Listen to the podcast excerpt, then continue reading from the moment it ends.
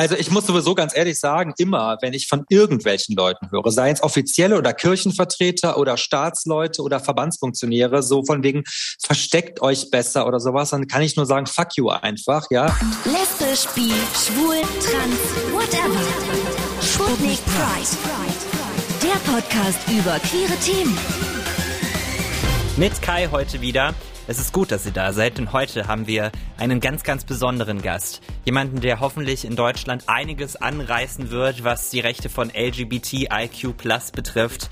Jemanden, der von der Bundesregierung auserkoren wurde, von der neuen, das zu tun, nämlich der erste Queer-Beauftragte der Bundesregierung von Deutschland. Und das ist Sven Lehmann von den Grünen und er ist jetzt hier bei mir in der Show. Ich kann es kaum glauben. Willkommen erstmal. Ganz herzlichen Dank für die Einladung. Ich bin so aufgeregt, dass du hier bist. Das ist so mega geil. Ich habe das gesehen, als äh, ne, die, die Postings rausgingen, die, das Announcement, dass du der erste Queer-Beauftragte der Bundesregierung bist. Und da dachte ich mir so, den muss ich unbedingt einladen. Ich brauche ihn sofort. Ja, und ich habe sofort zugesagt und nur einmal verschieben müssen. Das ist eigentlich ganz gut, oder? Finde ich auch. Für jemanden, der jetzt so gefragt ist wie du.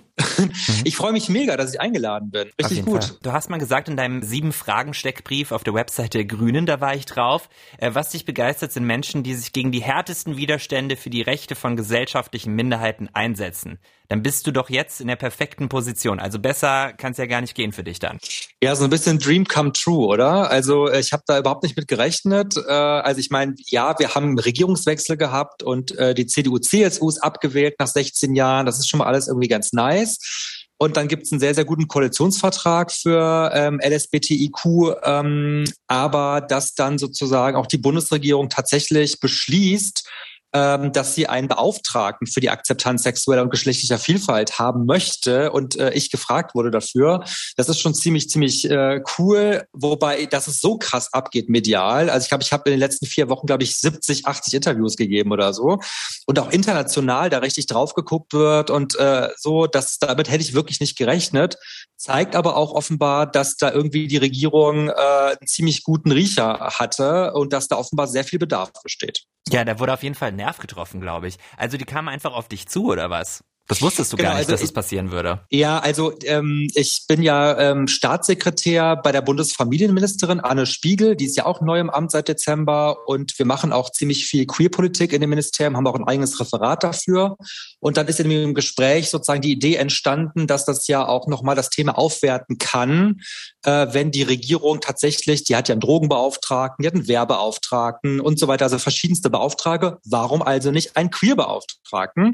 Und Anne Spiegel hat das dann im Kabinett äh, vorgeschlagen, die haben das einstimmig beschlossen und zack, da bin ich. Okay, nochmal für die für die zack absoluten einfach. zack zack geht das. Zack zack. für die ganzen Politik-Noobs, mich eingeschlossen, Beauftragter. Das klingt so fancy. Was genau ist das? Ein Beauftragter ja. für irgendwas von der Bundesregierung. Das klingt ja, das klingt nice, aber what what's behind it? Ja, also das ist auch gar nicht so einfach zu beantworten, weil das nämlich sich immer so ein bisschen unterscheidet, je nach Beauftragten. Also, ich bin, mein Amt ist ja neu, es gab es bisher noch nicht. Uh, I'm the first. Und die Regierung hat das, wie gesagt, also beauftragt mich damit, Maßnahmen auf den Weg zu bringen äh, für Queer-Politik, für die Akzeptanz sexueller geschlechtlicher Vielfalt. Das bedeutet, dass ich äh, natürlich sowohl öffentlich für das Thema einstehe und werbe und sensibilisiere, wie zum Beispiel heute in dem Podcast, aber auch regierungsintern sozusagen mit den Ministerinnen und Ministern zusammen dann Gesetze auf den Weg bringe, Maßnahmen auf den Weg bringe, die halt eben Sichtbarkeit und Akzeptanz von LGBTIQ ähm, stärken sollen. Wir haben ja einen Koalitionsvertrag dafür. Das heißt, da gibt es Maßnahmen bei Innenpolitik, bei Gesundheit, bei Bildung, äh, überall. Und ich habe sozusagen tatsächlich den Job, die Ministerinnen und Minister dazu koordinieren, was die Themen angeht und auch öffentlich. Also ich bin sowas wie der Queer-Lobbyist in der Bundesregierung. Okay, so. die Stelle gehört ja, hast du schon so gesagt, zum Bundesministerium für Familie, Senioren, Frauen und Jugend. Wann war denn klar, dass es die geben soll? Also stand es wirklich auch mit im Koalitionsvertrag oder wie war da so die Genese? Genau, also im Koalitionsvertrag stand es noch nicht. Da haben wir aber ein sehr, sehr gutes Queer-Kapitel auch ausgehandelt. Da steht sehr, sehr viel drin. Also von Abschaffung transsexuellen Gesetz, über Gleichstellung im Abstammungsrecht, Ende der Diskriminierung bei der Blutspende, ähm, ein Aktionsplan gegen Homo-Transfeindlichkeit und, und. Und dann tatsächlich, als klar war, wir Grüne können auch äh, dieses Familienministerium auch besetzen mit einer Ministerin, mit Anne Spiegel, dann haben wir sozusagen, hat sie mich gefragt, ob ich Staatssekretär sein möchte. Und ich habe dann gesagt, ja, voll gerne. Und übrigens, ich finde auch, wir müssen auch äh, eine stärkere Sichtbarkeit haben, was das Thema Queer in dieser Bundesregierung angeht. Und dann ist das so im Dialog entstanden, die Idee. Sie hat das dann vorgeschlagen und äh, zu meiner großen Überraschung ist es ohne jegliche kritische oder Diskussion oder Widerstand oder sowas dann einfach Anfang Januar ähm, einstimmig beschlossen worden im Bundeskabinett. Ich bin da gerade aus dem Urlaub zurückgekommen und zack, am nächsten Tag war ich auf einmal Beauftragter. Und äh, das ist jetzt irgendwie, also manchmal klappen die Dinge ja ganz gut. Ne? Manchmal dauern die Dinge sehr lange in der Politik, mhm. aber das ging jetzt wirklich sehr, sehr schnell und reibungslos. Danke ich, an die Bundesregierung. Ich hatte auch das Gefühl, dass jetzt ähm, beim Regierungswechsel viele Sachen direkt da waren. So, ähm, ja. es ist jetzt ein bisschen ruhiger geworden. Also es ist jetzt, glaube ich, langsam die Zeit, wo auch ne, wo, wo auch die kritischen Stimmen, wird. ja, wo gearbeitet wird, hoffentlich, wo die kritischen Stimmen dann auch sagen so, okay, was machen Sie denn dann jetzt mhm. eigentlich? Mhm. Klingt alles nett und schön, aber was kommt da raus? Äh, da kommen wir sicherlich auch noch drauf. Wie unterscheidet sich denn jetzt deine Arbeit als Queer-Beauftragte? Du hast schon von dem Whirlwind mit den tausend Interviews gesprochen. Wie unterscheidet sich deine Arbeit jetzt zu deiner ersten Runde im Bundestag? Du warst ja schon Abgeordneter. Genau, ich war vier Jahre ähm, Abgeordneter in der Opposition, aber mhm. die Grünen waren die kleinste Oppositionsfraktion. Ich habe damals auch ähm, Sozialpolitik gemacht, aber auch mit meiner Kollegin Ulle Schaufs zusammen auch die Queerpolitik ähm, vertreten. Und wir haben da ja auch schon sehr, sehr viel gemacht, also im Sinne von eigentlich zu allen Themenbereichen Gesetzentwürfe geschrieben, Anträge geschrieben, äh, mit den ganzen Verbänden, Initiativen uns vernetzt, Druck gemacht, äh, die Regierung kontrolliert und, und, und. Und es macht einfach einen wahnsinnigen Unterschied, ob du das halt die ganze Zeit machst. Aber jedes Ding, was du beantragst, wird abgelehnt im Bundestag. Ja, ja sehr frustrierend. Und jetzt ist halt einfach eine andere Zeit. Ne? Also wir haben im Bundestag eine Mehrheit für eine progressive Queerpolitik. Wir haben eine Bundesregierung, die da einem Strang zieht und halt eben auch einen Beauftragten, der so ein bisschen da schaut, dass die Dinge auch zügig und gut umgesetzt okay. werden. Also äh, ich habe auch Geld zur Verfügung ne, für diese ganzen Maßnahmen. Und ähm, das ist schon ein, das ist schon eine Zeitenwende in Deutschland, dass eine Regierung sagt, wir stellen uns an die Seite der, der queeren Menschen. Und äh, also ich freue mich da wahnsinnig drüber, aber ja, es ist auch sehr sehr viel Arbeit, die jetzt vor mir liegt. Du hast ja auch mal in einem Interview gesagt, das einzige, was nach der Öffnung der Ehe passiert ist, die ja die CDU sozusagen gerade so na okay, entscheidet mal darüber. Ihr macht jetzt einfach eine Abstimmung, so bla. Und die wollten genau. das ja nicht. Die haben sich nur so positioniert, finde ich. So. Ja, ja. Nachdem das passiert ist, wurde von äh, Gerichten, wurde alles, was in der queeren Politik passiert ist, von Gerichten erzwungen oder von Petitionen angestoßen. Es gab kaum mhm. eine eigene queere Agenda. So, ja. ähm, das, das stelle ich mir wirklich schwierig vor in der in der ersten Zeit, die du da im Bundestag warst, so Sachen überhaupt anzustoßen, weil das ja es findet nie Gehör wirklich. Kannst du über die Petitionen genau. sprechen, die da waren und Sachen, die erzwungen genau. wurden von Gerichten? Ja, genau. Also ähm, das, äh, also zum Beispiel das erste, was halt kam, war das Bundesverfassungsgerichtsurteil dass halt eben äh, die dritte Option beim Geschlechtseintrag mhm. äh, ins Gesetz muss. Stimmt. Das haben, hat die Kampagnengruppe dritte Option tatsächlich erzwungen. Ein Meilenstein für intersexuelle Menschen. Ähm, das war halt etwas, was die Regierung nicht wollte und dann musste das halt gemacht werden. So übrigens mehr schlecht als recht umgesetzt, aber so immerhin. Und dann gab es halt äh, verschiedenste Petitionen. Zwei sehr starke möchte ich hier nennen, nämlich einmal äh, zum Thema Blutspende, also Diskriminierung bei der Blutspende ähm, wo äh, sozusagen ja noch diskriminierende Regelungen gelten. Die wurden jetzt auch abgeschwächt durch, das, durch den Druck, aber noch nicht ganz abgeschafft. Und die zweite große Petition war gegen die sogenannten Homo-Heiler-Therapien, also mhm. also sogenannten Konversionstherapien. Und da hat ja auch Jens Spahn dann auch einen Gesetzentwurf tatsächlich vorgelegt, leider noch mit Ausnahmen und so weiter. Aber das sind so Sachen, die wurden angestoßen durch Petition, durch Bewegung. Und das ist natürlich gut, ne? Also ich sag mal, jeder Fortschritt ist besser als gar keiner. Absolut. Aber, Aber es ist sehr langsam, alles, wenn du es vergleichst. Es ist langsam so. und es ist so genau, es ist so, so der Fortschritt kommt als Schnecke daher, ne? mhm. ne? So. Und jetzt finde ich, bin ich für Tempo. So. Absolut.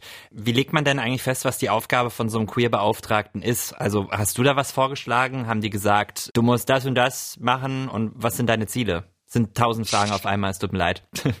Okay, womit fangen wir an? Wir fangen mal an mit, äh, steht was ist das die Aufgabe? Ne? Es steht, genau, steht irgendwo was in irgendeiner Jobbeschreibung? Mhm. Nein. Also mhm. dadurch, dass es das noch nicht gab, und auch nicht ausgeschrieben wurde, sondern sozusagen ich ja benannt äh, wurde von der Bundesregierung. Es gibt einen Beschluss, wo drin steht, was so meine Aufgaben sind, nämlich wie gesagt das Thema sexuelle geschlechtliche Vielfalt nach innen und außen vertreten. Da steht drin, dass ich bei allen Vorhaben, äh, die in der Bundesregierung geplant werden, in allen Ministerien sozusagen frühzeitig eingebunden sein muss. Das heißt, wenn jetzt zum Beispiel, keine Ahnung, das Gesundheitsministerium irgendwas macht im Bereich Pflege, wo mhm. halt äh, queere Menschen betroffen sind, oder wenn zum Beispiel das Innenministerium irgendwas macht im Bereich Hasskriminalität, dann werde ich immer frühzeitig einbezogen, noch bevor die Regierung eine Gesetzesinitiative beschließt. Und der dritte und ich finde eigentlich größte und wichtigste Punkt ist, dass ich äh, die Koordination haben werde für die Erstellung eines nationalen Aktionsplans gegen Homo- und Transfeindlichkeit und für die Förderung von Vielfalt. Das wird ein riesiger Prozess über Jahre. Mhm. Da werden alle Ministerien am Tisch sitzen, die Community am Tisch sitzen und da werden wir verbindlich Maßnahmen vereinbaren, was die Regierung tun muss für mehr Akzeptanz und Offenheit. Und das werde ich koordinieren und das ist, glaube ich, so die wichtigste und größte äh, Aufgabe. Das ist mega gut, das zu hören auf jeden Fall. Aber wenn ich jetzt höre, so, das dauert so viele Jahre, ähm, Wahrscheinlich sind wir nicht ganz vergleichbar mit amerikanischer Politik, aber in Amerika ist es ja immer so, da macht ein Präsident vier Jahre irgendwas.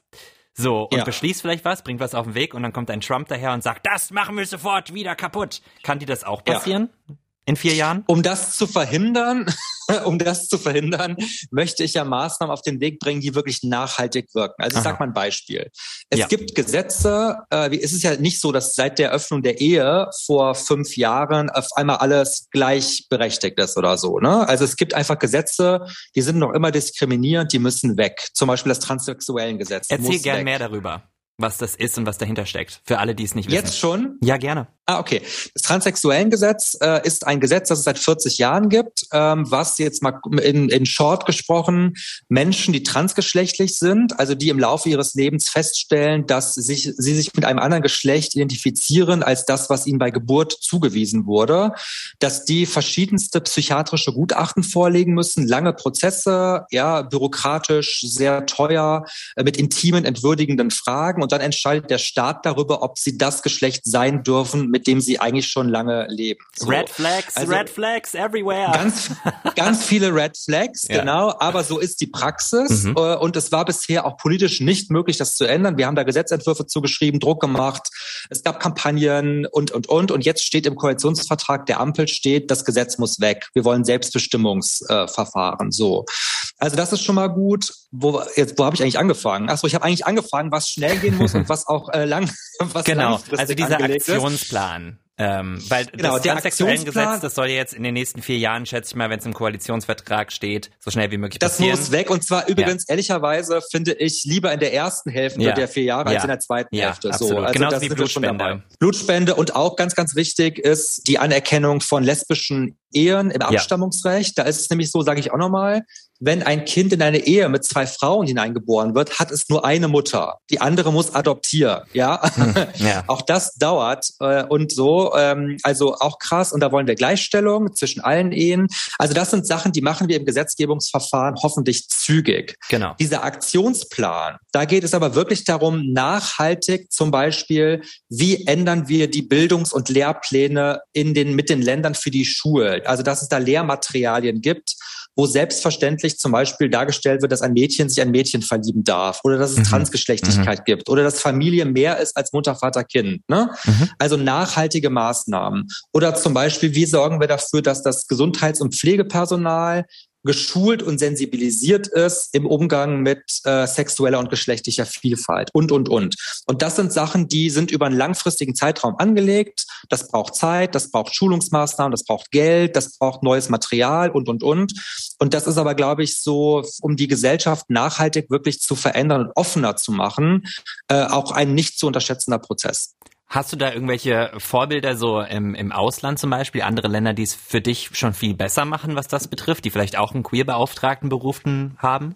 Ja, ich war jetzt sehr überrascht, weil eine meiner ersten Amtshandlungen war, dass ich eingeladen wurde von der sogenannten Equal Rights Coalition. Mhm. Äh, wusste ich auch nicht, dass es die gibt. So, man lernt immer dazu und das ist ein Zusammenschluss von ähm, einigen Dutzend Ländern weltweit, die sich die LGBTIQ-Rechte auf die Fahnen geschrieben haben. Und da habe ich gelernt, dass es tatsächlich in USA mit der neuen demokratischen Regierung Jessica Stern gibt, eine fabelhafte Person, die die Sonderbeauftragte der, der US-Bundesregierung für LGBTIQ ist.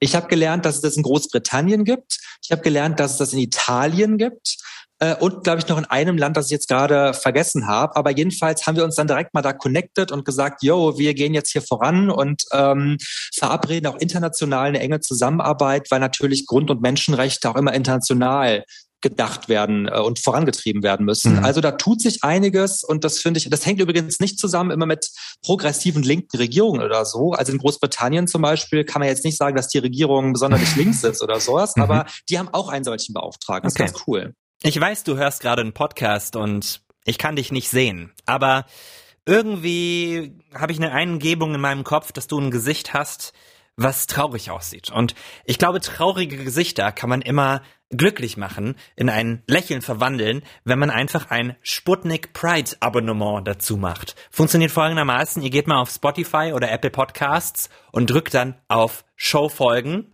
abonnieren oder was auch immer für ein Begriff. Hauptsache, ihr kriegt jedes Mal eine kleine Notification, wenn eine neue Folge Sputnik Pride rauskommt mit dem Robin und mit mir. Macht das doch gerne mal, würde ich mich sehr freuen. Vielleicht ist es, äh, das, es geht kurz in eine ganz andere Richtung, aber wenn du jetzt sagst, international und Menschenrechte und bla bla bla, ich bin immer noch, ich habe so einen Groll in mir, was die nächste äh, FIFA-Fußball-WM der Männer betrifft, die da stattfinden ja. soll in Katar. Und es ist ja sowieso schon klar seit Jahren, dass die FIFA ein absoluter korrupter Dreckshaufen ist.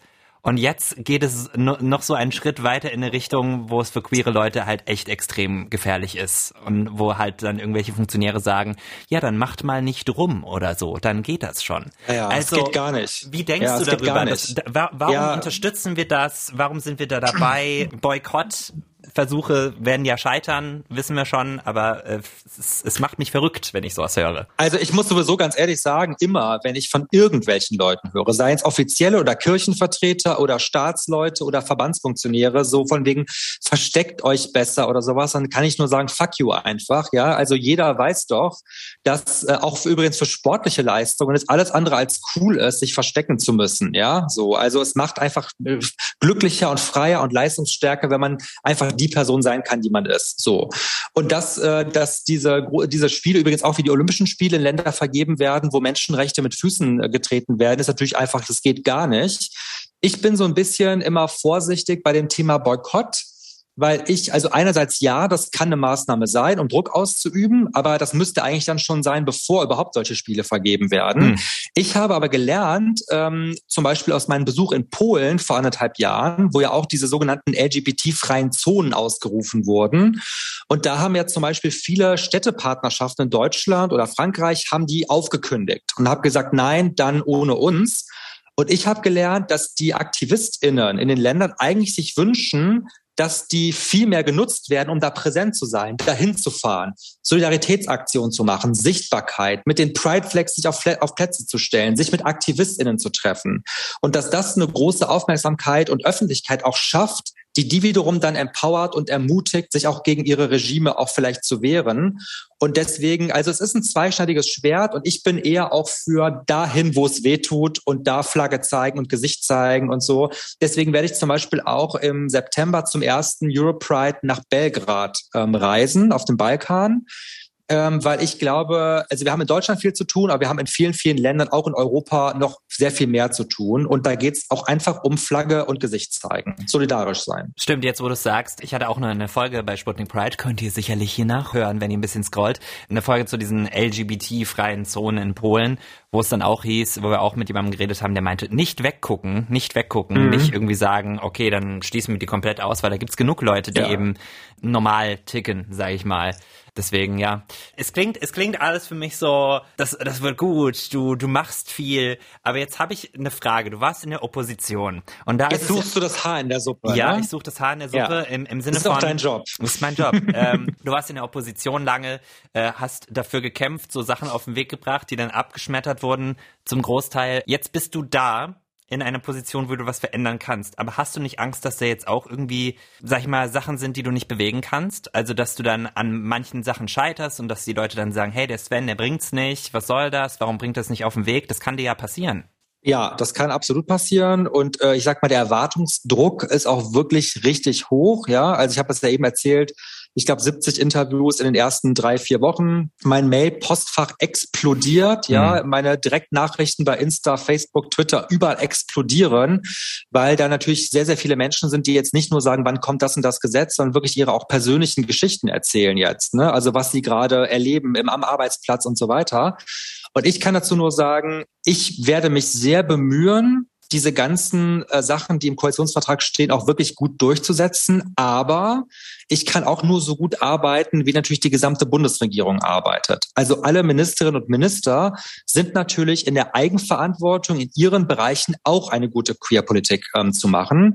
Und ich meine, auch wenn da jetzt vieles Gutes verabredet ist, natürlich kann es passieren, dass es gesellschaftliche Debatten gibt, die wiederum auch bestimmte Reformen erschweren. Ich sage mal das Stichwort transsexuellen Gesetz, da haben wir ja leider auch eine Bewegung in der Gesellschaft von einigen, die halt sagen, ja, das geht zu weit, das äh, man, soll sich jetzt jeder jeden Tag sein Geschlecht aussuchen dürfen und so weiter. Ja, also mit so einem mit so einem Bullshit wird da ja oft argumentiert. Mhm. Ich möchte aber nicht unterschätzen, dass auch so bestimmte transfeindliche Kreise in der Gesellschaft noch so stark sind, dass sie auch wiederum einen Gegendruck ausüben und dass es dann natürlich passieren kann, dass in der Regierung auch Debatten losgehen, ob das nicht alles zu weit geht oder so. Also ich sage das deswegen, weil es ist nach wie vor notwendig, immer wieder gesellschaftlichen Druck auch zu haben aus der Community, Petitionen zu machen, bei den Parteien auch vorstellig zu werden, die Ministerinnen, Minister anzuschreiben und so, weil ich glaube, queerer Fortschritt, der ist nie vom Himmel gefallen, der ist immer erkämpft worden. Und ich glaube, es wird auch wenn ich jetzt da bin und wenn wir guten Vertrag haben, trotzdem notwendig sein, den Druck immer wieder aufrechtzuerhalten. Mhm, das finde ich eine schöne Antwort. Die kannst du dir einrahmen, auf jeden Fall, finde ich wirklich, weil, weil das macht so ein bisschen klar, dass du eben nicht dich hinstellst und sagst, wir machen das jetzt alles sofort und die anderen waren doof und das wird jetzt sofort alles nee. mega klappen, sondern eher nach dem Motto, nee, nee. bleibt trotzdem realistisch mit mir trotz des Hypes, trotz der Interviews, weil es natürlich auch in der, ne, nennt man das nicht mal Realpolitik, wenn man dann am Machen mhm. ist und dann vielleicht auch merkt, oh, da sind Wände. Das sind Wände teilweise. Der Kompromiss der Demokratie so ein bisschen. Weil du hast da ja auch andere Parteien mit in dieser, also in dieser ersten Koalition, die halt so viele Parteien beinhaltet. Klar, die denken alle grob progressiver und nicht konservativ. Das ist, glaube ich, das, das, was einen vereint ja von den drei Parteien. Aber die SPD war ja auch in der großen Koalition, nicht wahr? So, also das wird, ja. das wurde so gerne also, vergessen, habe ich das Gefühl, dass die SPD doch die ganze Zeit mitregiert hat, bis auf wenige Also die SPD, die SPD würde jetzt, wenn sie hier säße, ja. antworten. Mhm. Ja, aber wir konnten ja nicht, Ach, weil Mensch. die CDU-C als genau so. Die haben uns und dann sage ich immer so, dann sage ich immer so, okay, ey, einfach ne Strich drunter. Jetzt geht's nach vorne. Dann lasst uns jetzt hier gemeinsam. Und ich habe bisher auch wirklich keinerlei Anlass, irgendwie daran zu zweifeln, okay. dass wir nicht wirklich in dieselbe Richtung wollen. Es gibt auch sehr, sehr viele tolle neue Abgeordnete in der SPD-Fraktion. Also die sind sehr, sehr cool. So, aber trotzdem, sobald ein Gesetzesentwurf auf dem Tisch liegt, dann geht das manchmal durch die Mühlen der Ministerien, dann haben die was zu meckern, dann kommen die Länder und wollen das irgendwie anders und dann gibt es wiederum eine Gegenpetition und so, die macht dann vielleicht Druck auf ein paar Abgeordnete und so weiter.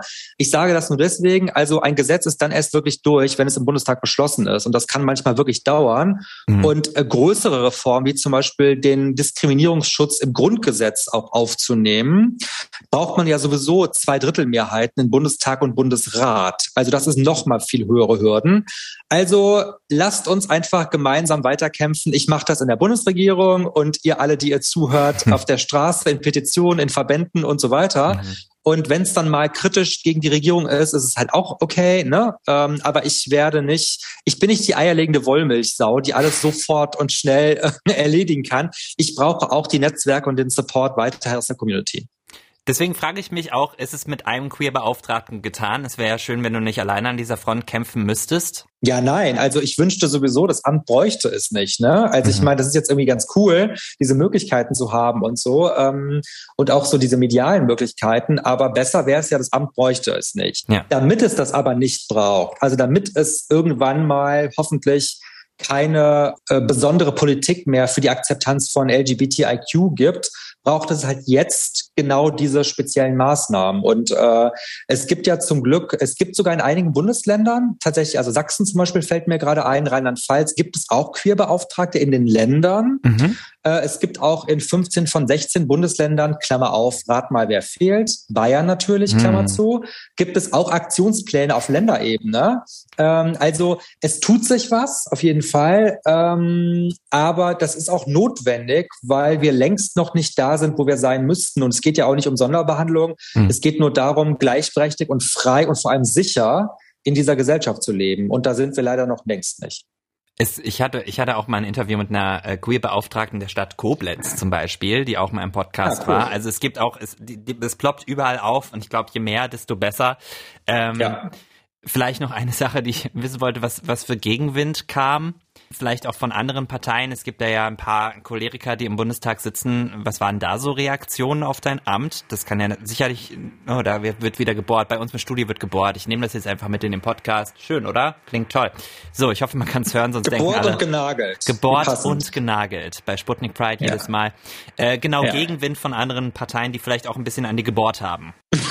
ich kriege das Bild gerade nicht aus dem Kopf. Wenn ich an die Fraktion rechts im Bundestag denke, dann möchte ich mir das nicht vorstellen. Aber ich habe da nichts anderes erwartet, als dass von denen irgendwie Hate kommt und irgendwie, keine Ahnung, Gender-Gaga und was da immer erzählt wird und Steuerverschwendung. Übrigens, das Amt des Beauftragten, da kriege ich kein Geld für. Also ich kriege ein Gehalt natürlich als Staatssekretär, aber es ist jetzt nicht so, dass durch das Amt des Beauftragten mehr Steuergeld ausgegeben wird. So kleine Klammer zu. Aber das war irgendwie erwartbar. Aber ansonsten muss ich sagen, bin ich sehr positiv überrascht überrascht, äh, wie gut das im Bundestag ankam. Auch ähm, ich habe sehr viele Glückwünsche aus der CDU, CSU erhalten, zum Beispiel. Also äh, das finde ich wirklich jetzt erstmal ermutigend. Also ich habe das schon, ich fühle schon so einen ziemlich starken Support, ne? also auch durch die Regierung auch, aber auch durch viele, viele Medien, die erstmal sehr, sehr neugierig und interessiert gefragt haben, auch interessant, das ist ja neu, was machen Sie denn da? Also erstmal ist das, äh, ist das Terrain, glaube ich, ganz gut irgendwie abgesteckt und jetzt müssen wir halt das Beste draus machen. Ich freue mich, was du draus machst. Auf jeden Fall, wir bleiben dran. Vielleicht äh, reden wir einfach nochmal ein paar Jährchen, was dann so geschafft ist und was nicht und was vielleicht neu auf dem Plan steht. Spätestens, spätestens, würde ich sagen. Ja, Sven, danke schön, dass du da warst. Danke, lieber Kai, für die Einladung und für deine Zeit. Kinder, das war's für heute mal wieder mit Sputnik Pride. In zwei Wochen hören wir uns wieder, beziehungsweise da hört ihr den lieben Robin. Der ist dann wieder dran. Wir machen das im zweiwöchigen Wechsel.